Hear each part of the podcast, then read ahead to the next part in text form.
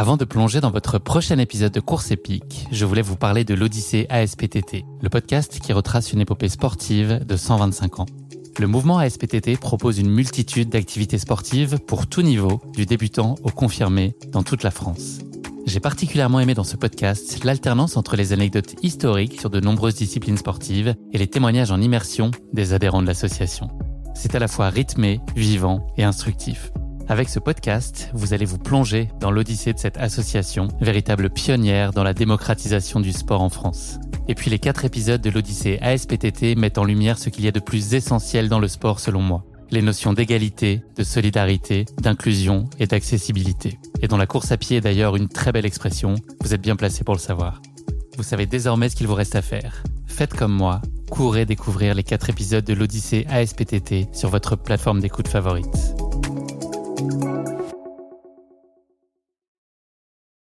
Salut, c'est Guillaume. Je vous propose de découvrir un extrait du prochain épisode de Course Épique.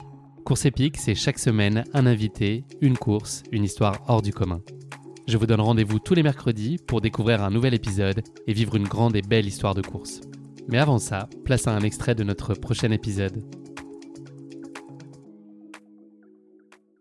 Quand je me suis mis un peu à la course à pied, c'était bien après euh, adulte, euh, où je me suis dit bon bah c'est vrai que c'est quelque, c'est un moyen assez simple de faire du sport euh, pratique, euh, qui ne demande pas, pas de pas de temps, pas de devoir chercher quelqu'un, et cetera. C'est comme ça que j'ai eu ma première vague de running.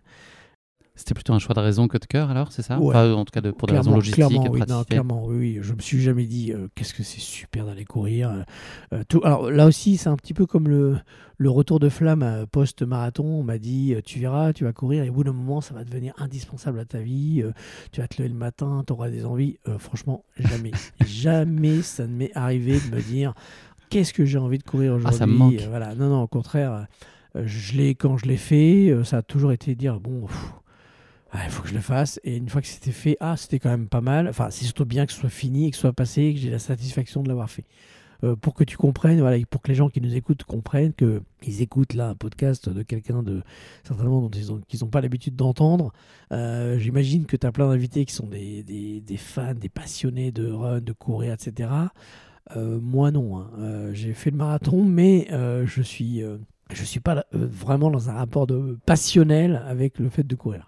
Tu as participé à, à ta première course, en tout cas de ce que j'ai pu en voir, euh, en deux mille dix-sept. C'était les, les dix kilomètres de, de l'équipe, ah, c'est ça? Mieux informé que moi, parce que ouais. je, j'aurais été incapable je de te donner cette information. une heure, cinq minutes et cinquante-quatre secondes sur ah, ce ouais. dix kilomètres. Ouais, ouais. C'est pas terrible, mais bon. Euh, attends, c'est, finir une course, c'est, le, c'est ce qu'il faut viser, de toute façon.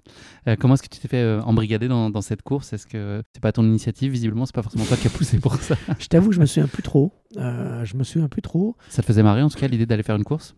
En fait, ce qui s'est passé, c'est que euh, j'habitais euh, à Nogent-sur-Marne, et sous mes fenêtres, il y avait le départ d'une course chaque année, qui est peut-être pas dans, ton, dans le palmarès que tu as retrouvé, parce que je crois que j'ai fait mieux que, que le temps que tu m'as, que tu m'as annoncé. Là, sur... Tu as fait mieux après, en tout cas, dans un autre ah, kilomètre, ouais, ouais, ouais. une heure. Ouais. Ouais, voilà.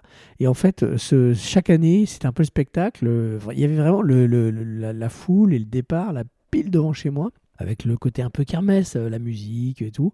Et donc, euh, moi qui courais un peu, euh, je me suis dit, bon, un jour, il faudra que je la fasse, cette course, quoi.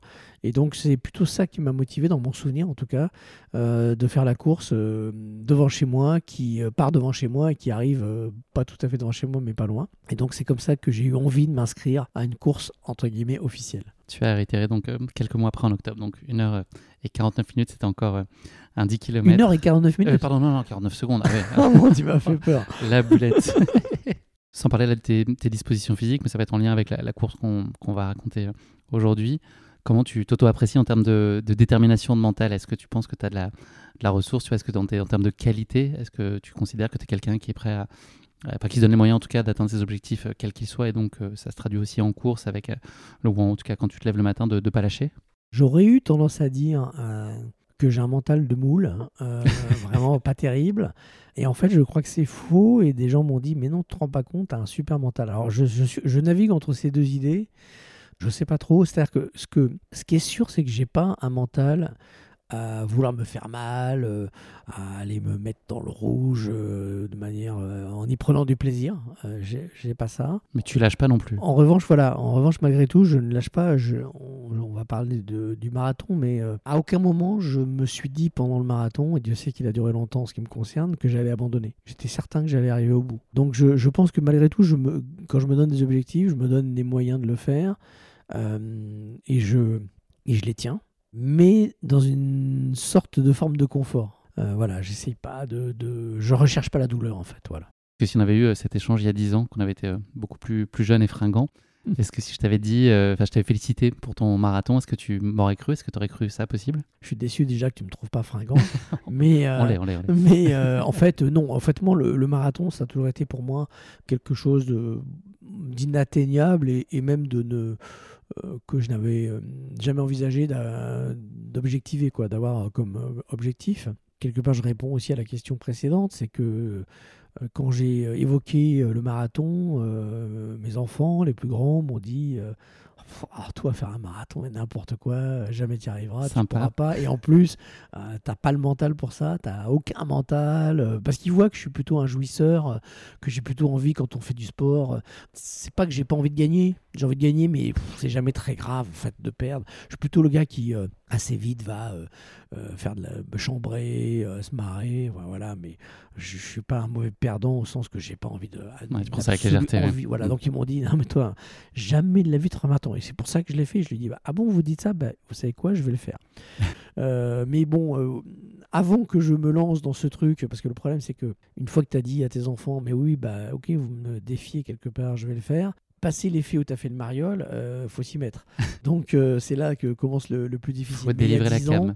Je t'aurais dit, jamais de la vie, je vais me lancer là-dedans. Quoi. Non, ça, c'est clair. Ce qui est paradoxal, parce que j'aurais été mieux armé il y a dix ans qu'aujourd'hui. Quoi.